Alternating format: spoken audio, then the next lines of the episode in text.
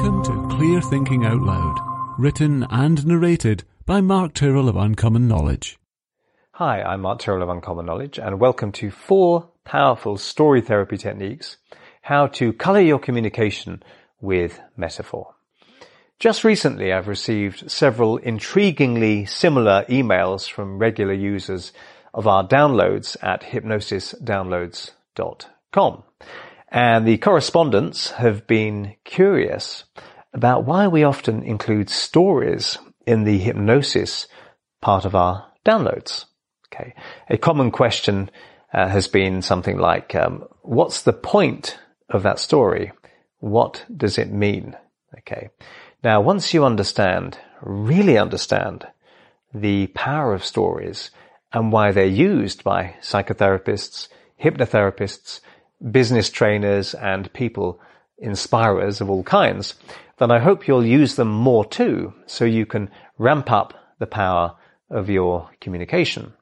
The beauty and wonder of stories is that they've have an almost magical capacity to break through our prejudices, our preconceived ideas, our hidden assumptions and emotional limitations and contact a deeper part within us the part of us that responds to metaphor and patterns. Now, before I expand on this, a word or two of warning. And that warning is how to kill a good story or how to avoid killing a, good story. If you want to stop a story from truly working its magic, you can do one of two things. You can try to analyze it very consciously in order to work out what it means, or you can try to see the point or understand the punchline. And there's a story about the dangers of sapping the life out of a story through over analysis. Okay. And this story is as follows. A curious boy, a would-be scientist, okay, who was used to thinking in straight lines, captured a fly to study and immediately started to pull the fly apart. And very soon the boy had a pair of wings, a head, some legs, and a body, all spread out on a table in front of him, but he couldn't help but wonder where the fly itself had gone. Just as pulling the fly apart caused the life of the fly, the flyness, you might say, to go out of the fly, so too unpicking a story can in some cases block its capacity to work unconsciously within you to its maximum effect the hidden power of stories. The best stories are multifaceted and like an onion have multiple layers of meaning depending on the state of the listener's or the reader's mind. You don't always exhaust a story on the first encounter. I've often noticed that repeated readings or hearings of the same story over years can reveal more and more hidden meanings and depths. If you set out to look for and perhaps find one meaning for a story, you may stop looking for what else it may be offering you, prematurely um, shutting its action on you down, so to speak, thus diminishing its potential to teach you. The real juice of a story may be in the beginning or even in parts that seem quite irrelevant, not in some punchline. To find the point of something is very uh, reductionist. So in short, it's always best to listen with an open mind. When people have been hypnotized, they often feel different afterwards about an old problem, or even feel that it no longer is a problem. Some of the time, a story embedded in the wider hypnotic communication will have been what made all the difference. Metaphor has evolved with us. You and I, and all of us, evolved to continuously adapt to what we encounter in life and to understand it through metaphor. You dream in metaphor. All language is metaphorical, insofar as sound bits are stand-ins or metaphors for what they're describing. A chair is just a noise. Okay, but it's a metaphor in your mind for something else, which is real. The word shoe, for instance, isn't itself a shoe, it's just a word. But the word acts as a metaphor. So what's the value for you of using metaphors and even full-blown stories more in your everyday life? The value of using metaphor. So let's say you're trying to help someone overcome some problem or maybe coach or teach them something. A constructive metaphor will do four things for you and for them. Firstly, it will build expectancy. Secondly, it will bypass resistance.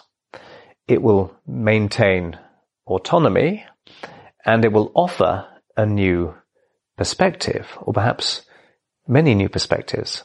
So here are the four powerful story therapy techniques. Number one, building expectancy. A good metaphor will build a sense of expectation in the person that you're talking with that his or her problem can be solved or at least seen in fresh ways. So metaphors which are hopeful engender hope. Number two, bypassing resistance. We're all naturally resistant to change, some of us more than others. Stories, anecdotes, and even seemingly throwaway metaphors can be used in such a way as to maximize the chances that the ideas you're suggesting will be accepted. For example, if a smoker is firmly wedded to the idea that they have a so-called addictive personality and this bias leads them to feel that quitting will be very hard or even impossible, I might suggest that smoking is like a relationship with an abusive partner in which the thought of leaving that abusive partner may be very daunting, especially at first, in spite of the abuse. But once you do leave them and they're no longer pushing you around, you wonder why on earth you didn't leave years before. So this kind of metaphor offers hope and gives the person a new, less limiting way of look, looking at their um, situation or problem. Next, we have maintaining autonomy. It's important to all of us to feel that we have some autonomy and control over our own lives. People generally don't like being directly told what to do, even if the person telling them what to do has their best interests at heart. An anecdote or a metaphor or story is a way of offering an idea or advice without seeming to do so. It can be accepted or rejected without the person even noticing that you've given them a new way of seeing the situation or problem. You know, it, can be received by the unconscious mind. So the conscious mind, which tends to pull things apart, uh, is bypassed. And then we have offering new perspectives. Metaphorical communication can also help people see their situation and even themselves more objectively, more flexibly. It's useful to see the many characters of an old familiar tale, the hero, the heroine, the villain, uh, the sisters, the uh, witches, the stranger on the road, and so on, as representing different parts of a single personality. So, for example, if someone wants to quit an addiction like drinking, the villain, alcohol, may unconsciously be represented by the wicked witch or evil genie, who through a combination of cunning and courage and determination is outwitted and defeated by the hero or heroine. Communicate more effectively with stories. Stories have been used for thousands of years to teach at both conscious and unconscious levels. Stories are naturally hypnotic because they get you visualizing an alternative reality and so forgetting your current experience to some extent as you drift into the narrative of the tale that you're listening to and more or less forget the room that you're listening in. Get used to likening one thing to another when you communicate uh, when you're communicating with your clients. In fact, I'm sure you already do this. So my guitar teacher recently described the musical notes in a piece we were working on as being like flavors in a meal. If we put in too much of one spice or herb, other flavors can be blocked out. And this was a nice way of embedding in my mind uh, what he was trying to teach me from a musical point of view. Read plenty of traditional stories with, with, an open mind and let them work within you without trying too hard to consciously digest them or to pick them apart consciously. Remember the poor fly. And you can even start telling stories during conversation, not necessarily uh, lengthy ones, but just stories that proffer a wide or a wider or new, more healthy perspective. I once worked with a client who was very lonely and had got into a relationship with a man who treated her uh, really badly.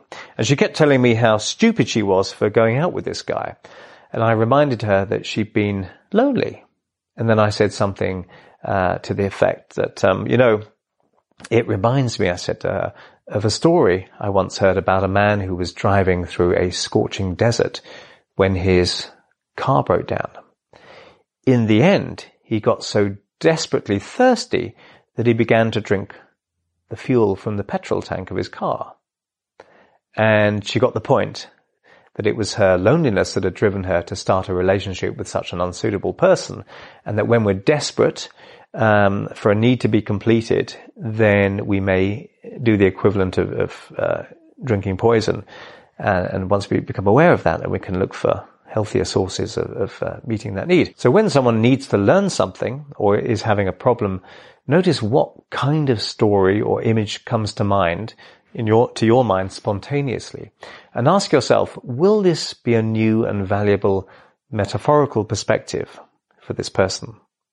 People like stories, so the more you use while taking care to avoid being too long-winded, the more entertaining people will find you and more crucially, the more you'll inspire, persuade and be able to teach people. So I hope you found that useful. I'm Mark Tyrrell of Uncommon Knowledge and if you'd like to uh, subscribe to my email newsletter, you can find it over at unk.com slash blog. That's unk.com slash blog.